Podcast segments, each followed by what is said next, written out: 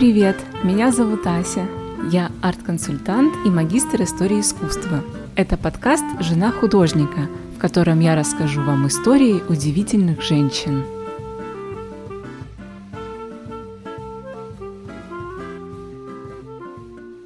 В жизни Матисса было две главные женщины. Его жена Амели и помощница Лидия, которая появилась у него в 1933 году – Матису не нужна была секретарша с полным рабочим днем, но Лидия сказала, что будет приносить ему пользу, чиня карандаши. В конце концов, мадам Матис стала надоедать, что эта молодая женщина каждый день проводит рядом с ними. И она потребовала мужа сделать выбор. Или она, или эта секретарша. После двух дней трезвых размышлений Матис сказал супруге, что решил расстаться с Лидией. Как отмечал Пикассо, француз остается практичным при любых обстоятельствах. 10 января 1898 года Анри Матис женится на высокой красивой южанке Амели Парейер. Амели была 25. Она была импульсивна, горда, прямолинейна и давно мечтала посвятить жизнь чему-то особенному. Ее отец Арман Парейр, помощник депутата-республиканца Гюстава Юмбера. Мать Амели тоже работает у Юмберов при дворе. Члены семьи Амели были настоящими борцами за свободу. Они выступали за свободомыслие, отделение церкви от государства и секуляризацию французской системы образования. И именно семья Эмили дает начинающему художнику поддержку, в которой он так нуждается. Матис безмерно благодарен родителям жены, поддержавшим его, в отличие от собственных родителей, воспринимавших неопределенность его положения чересчур болезненно. Особенно Матису импонирует решительность и преданность мадам Парейр, черты характера, которые передались и Амели. Познакомившись с Амели, Матис рассказывает ей о внебрачной дочери Маргарет. Для нее это не важно. Как и мадам Парейр, Амели презирает условности – Осенью 1899 года, когда их первенцу Жану всего 9 месяцев, а Эмили беременна их вторым сыном Пьером, они селятся на улице Шатаден на мансарде над шляпным магазином Амели. Еще до замужества Амели проявляет талант к дизайну и изготовлению головных уборов, работая в преуспевающем модном магазине своей тети Ноэли – но в 1899 она находит партнера и открывает свой бизнес, который и обеспечивает всю их семью и позволяет Матису продолжать его творческие поиски. В это же время Амели настаивает на том, чтобы шестилетняя Маргарет жила вместе с ними. Девочка полюбит мачеху всей душой. Позже она будет поддерживать Амели во время разрыва с Матисом. И вот что Маргарет говорит в одном из своих интервью о семье. Наша семья была семьей художника. Все помыслы были сосредоточены на работе отца. И действительно, они с Амели были первыми зрителями Матисса, без одобрения которых он не мог обойтись. Амели не скрывала, что до знакомства с Анри живопись не играла в ее жизни никакой роли, но одержимость Матисса вдохновила ее. Я не понимала, что он делал, но знала, все, что бы он ни делал, может быть только хорошим. Они живут трудно, но Эмили не ропщет. Страстная целеустремленность Анри, покорившая ее с первой встречи, остается для нее его самой привлекательной чертой. Он занимается живописью, она обеспечивает тылы. Заботу о муже Амели считает своим главным предназначением, и едва только хлопоты с детьми начинают отвлекать ее от этой главной обязанности, мальчиков немедленно отправляют к бабушкам. Несмотря на семейную идиллию, Матис полон тяжелых мыслей о будущем. Дела наши плохи, множество неприятностей, больших и маленьких, но чаще больших, чем маленьких. Хотя я не очень стар, обязанности, которые я собирался мужественно исполнять, ко всему этому вечный недостаток денег, все это приводит меня почти к окончательному решению бросить живопись и заняться другим, скучным, но достаточно денежным ремеслом, чтобы просуществовать. Пьер Матис, которому тогда исполнилось три года, вспоминал, что в семье говорили о намерении отца устроиться колористом на фабрику ковров. Но Амели не могла допустить того, чтобы Матис бросил живопись. Позже она скажет, что касается меня, то я чувствую себя в своей стихии, когда все вокруг горит. На осеннем салоне 1905 года работа Матисса «Женщина в шляпе» производит фурор. Именно с этого портрета Амели начинается восхождение Матисса. Полотно покупает Гертруда Стайн, и вскоре после покупки она встречается с Матисами. Мадам Матис была прекрасной хозяйкой. Комнаты были невелики, но очень опрятны. Она превосходно вела хозяйство, великолепно готовила, умела покупать дешево, а также позировала для всех картин Матисса. Она держалась очень прямо. У нее была копна черных волос, и она всегда одевалась в черное. Мадам Матис производила впечатление чувствительной женщины. Всякий, кто знал ее, ощущал свойственное ей глубокое чувство жизни.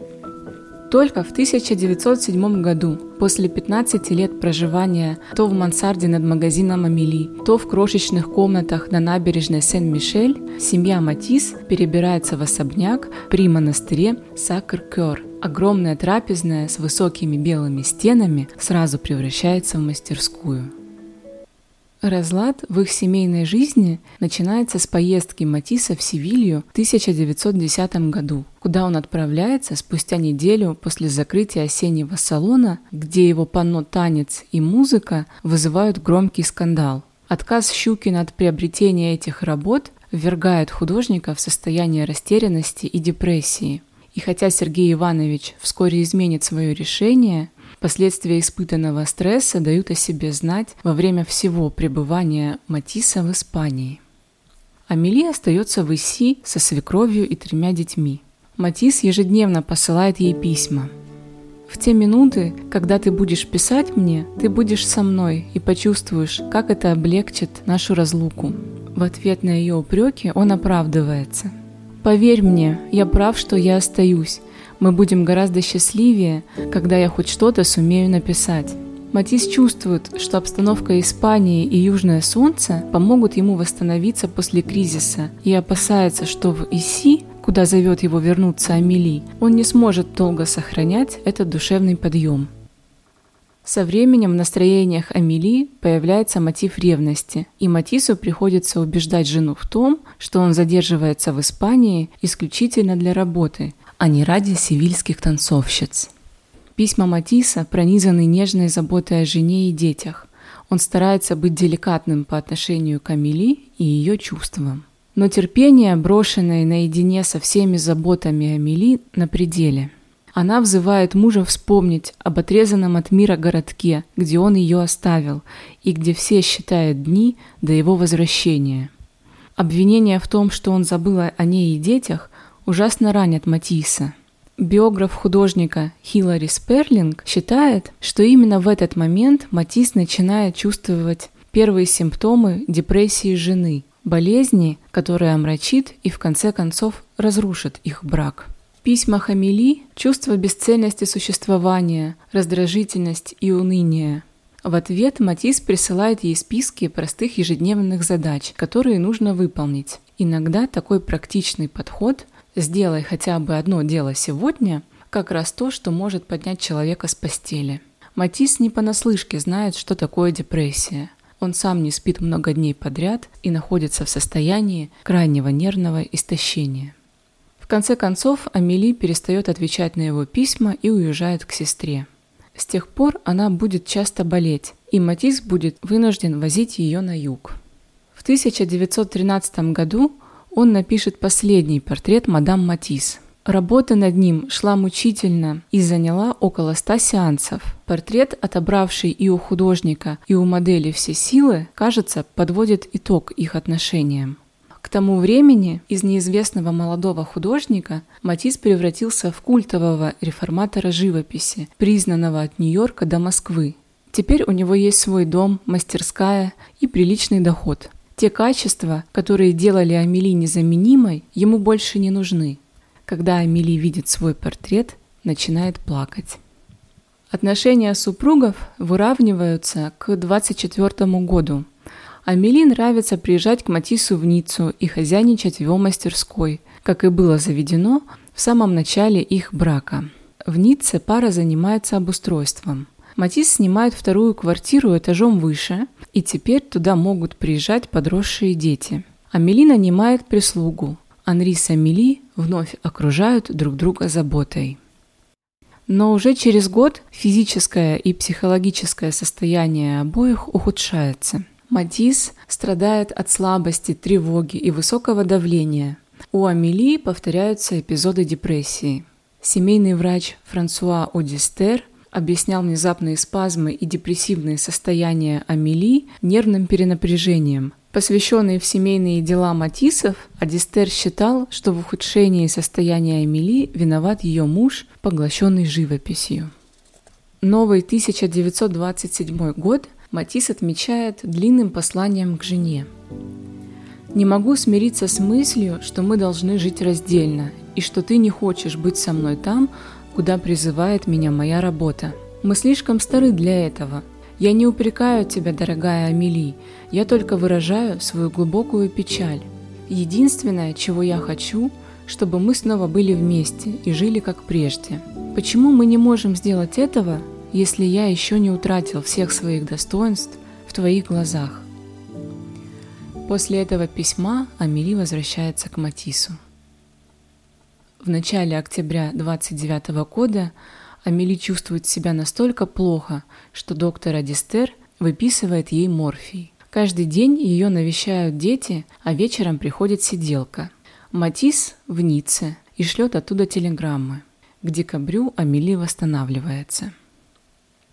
В 1931 году Матис поглощен новым вариантом своего знаменитого танца, который он делает по заказу американского коллекционера Альберта Барнса. Амели же снова лежит в постели и практически не выходит из комнаты. Супруги продолжают оставаться вместе, но кажется, их уже ничего не связывает. Маргарет напоминает отцу, благодаря кому он состоялся как художник. Теперь когда у нее не осталось ни мужества, ни стойкости, она вынуждена волочить одинокое существование. Ты хочешь, чтобы человек, который столько лет страдал, имел в себе силы жить, когда людей, даже более сильных духом, медленно подтачивают беды, которые им приходится терпеть. Ты никогда не думал об этом? У Амели есть помощница Лизетта, от которой она уже устала – и когда две новые горничные уходят одна за другой, Амели приглашает русскую девушку Лидию, которая до этого полгода помогала Матису. Лидия молода и красива, и вдобавок отличается от прежних помощниц сговорчивостью, так что она легко заслуживает доверия мадам Матис. Лидия Делекторская, 24. У нее золотистые волосы, голубые глаза, белая кожа и классические черты лица. Матис назовет ее «Снежной королевой». Лидия – русская беженка, которая живет на юге Франции вместе со своим возлюбленным. Паре приходится трудно. Именно в это время во Франции принимают законы, запрещающие брать иммигрантов на любую квалифицированную работу – они мечтают открыть чайную, и для этого Лидия даже берет у Матисса взаймы 500 франков, которые ее друг в тот же день проигрывает в казино. Чтобы вернуть долг Матиссу, Лидия подрабатывает в кабаре в Каннах. Матисс поражен ее порядочностью, а Эмили проникается симпатией к гордой русской. В 1935 году Лидия переезжает к Матиссам несмотря на то, что это запрещено французскими законами. Лидия служит Матису верой и правдой, помогает ему в работе с недавно изобретенными им бумажными аппликациями и, конечно, позирует. За время их совместной жизни Матис создаст более 90 портретов Лидии, и на его последнем рисунке тоже будет она. Без Лидии Матис уже не может обойтись. В душе я спасатель. На мне прямо написано «Скорая помощь» подмечает сама Лидия. Меж тем у Амели появляется навязчивая идея. Нужно срочно уволить Лидию. Матис не согласен. Супруги практически не разговаривают друг с другом, а переезд в Реджину только обостряет ситуацию. В течение четырех месяцев Амели регулярно устраивает скандалы, и в конце концов Матис официально увольняет помощницу. «Я была уволена», – рассказывает Лидия. Мадам хотела, чтобы я ушла вовсе не из женской ревности. Для этого я не давала никакого повода. а из-за того, что я вела все дела и заняла слишком большое место в доме. Лидия переезжает в пенсион и думает, что делать дальше. Ее, как человека без гражданства, ожидает во Франции печальная участь. Так и не найдя выхода, она попытается выстрелить себе в сердце, но пуля застрянет в кости грудной клетки. После этого случая Лидия проживет еще почти 60 лет, но на 89 году все-таки сведет счеты с жизнью. В феврале 1939 года адвокат мадам Матис составляет акт о расторжении брака. Одно из главных условий Амели – раздел поровну не только имущества, но и работ Матисса. Художник остается в огромной квартире на седьмом этаже величественной Реджины. Он единственный жилец этого огромного пустующего дворца, возвышающегося над морем. Чувствуя себя все более нездоровым, ошеломленный тем, что его страна снова находится в состоянии войны, Матис просит Лидию вернуться. И едва она возвращается, как нацистские войска входят в Париж. Тем временем мастерскую Матисса на бульваре Монпарнас постоянно посещают адвокаты, составляющие опись имущества – его интересы представляет его дилер Поль Розенберг, а интересы Амели – его дочь Маргарет. Последний раз Матис встречается с женой у вокзала Сен-Лазар. «Моя жена даже не взглянула на меня, а я не мог отвести от нее глаз и был не в состоянии вымолвить и слова. Я сидел словно истукан, повторяя клятву, что больше никогда не позволю заманить себя в подобную ловушку.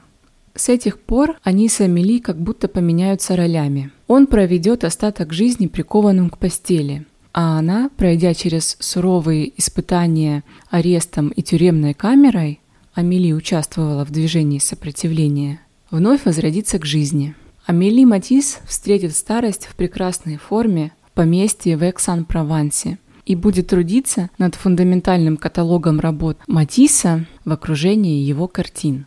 Доподлинно неизвестно, состоялся ли официальный развод Матисса с Амели. Хиллари Сперлинг не делает на этом акцент. На сайте музея Матисса также этот факт не отражен. До конца дней Матисса рядом с ним будет Лидия. Достать топливо в то время труднее, чем продукты, а холод становится страшнее бомб. Лидия топит дровами печь и завешивает окна толстыми коврами.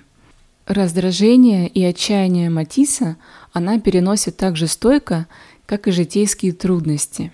Ей удается гасить его вспышки гнева так искусно, что художник буквально лишается дара речи, словно кипящий чайник, снятый с огня.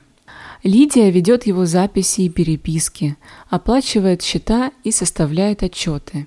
Летом 45-го когда нужно срочно отправить посылку Матисса, а железнодорожное сообщение прервано, она проходит под палящим солнцем почти 25 километров, чтобы передать пакет проводнику Парижского экспресса.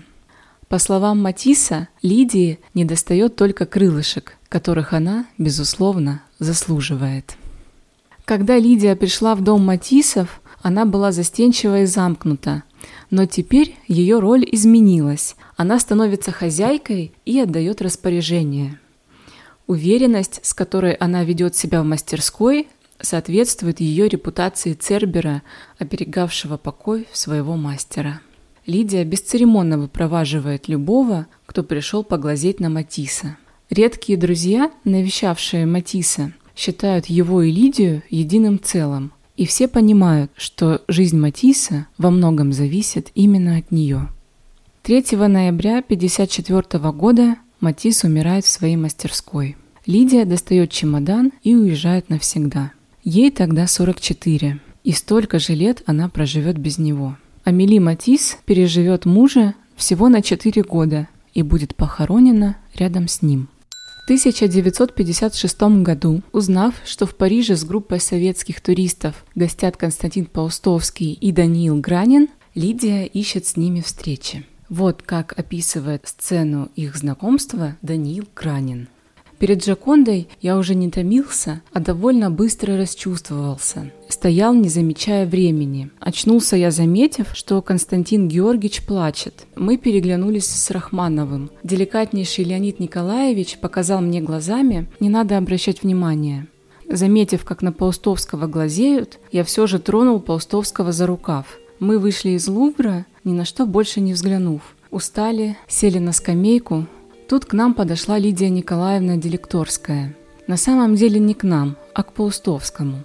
Она видела его слезы и не вытерпела. Кажется, сама прослезилась. Она знала о приезде Паустовского в Париж. Она была давней его поклонницей. Романтика Паустовского всегда привлекала и будет привлекать читателей. Лидия Николаевна села с нами, представилась. Была она с сестрой. Ее сестра Елена, фотограф и художница, сфотографировала нас.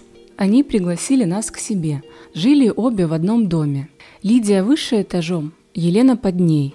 Мы провели прекрасных несколько часов – Прекрасных, потому что из вопросов-ответов узнали жизнь Лидии Николаевны. Главным в ее жизни, по крайней мере для меня, была дружба с Анри Матисом. Много лет, вплоть до его смерти, она была его секретарем, подругой, его любовью.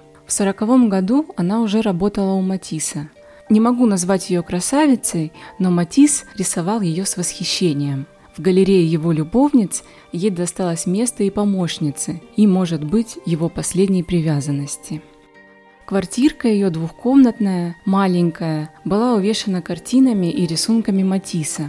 В то время, даже для меня, жильца коммуналок, эта квартирка показалась весьма и весьма скромной и никак не вязалась с праздничной жизнью Матисса, с этим ликованием красок.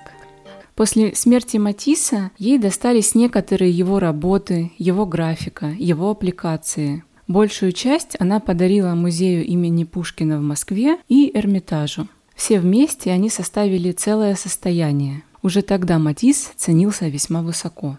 Вечером Паустовский сказал мне, что ее дар – картины – у нас вряд ли выставляется. В те годы даже импрессионисты были заточены в наших запасниках. Матисса ожидала та же участь. Лидия Николаевна знала об этом. Во время этой парижской встречи Константин Паустовский предлагает Лидии перевести его книги на французский язык, и она с головой окунается в работу. Они ведут с писателем переписку, и она даже приезжает в Ленинград и в Тарусу. Собрание сочинений Паустовского выходит во Франции в 1986 году. Именно благодаря стараниям Лидии проза Паустовского имеет в Париже большой успех. Позже Лидия скажет, что подарила Франции Паустовского, а России Матисса. Утром 16 марта 1998 года Лидия позвонит в кафе на бульваре Порт-Рояль, чтобы заказать обед. Но когда ей принесут еду, дверь никто не откроет. Лидия покончит с собой. Ее последняя воля будет отражена в завещании – прошу положить рядом со мной рубашку Матисса.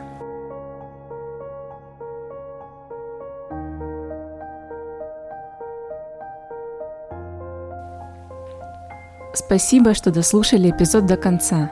Подписывайтесь на подкаст, ставьте звездочки, оставляйте комментарии и делитесь этой историей с друзьями. Смотрите иллюстрации к эпизоду по ссылке в описании – также в описании есть ссылка на опрос. Выбирайте героинь второго сезона. А если вам нравится то, что я делаю, вы можете поддержать меня донатом на сервисе Friendly. Ссылка есть тоже в описании эпизода.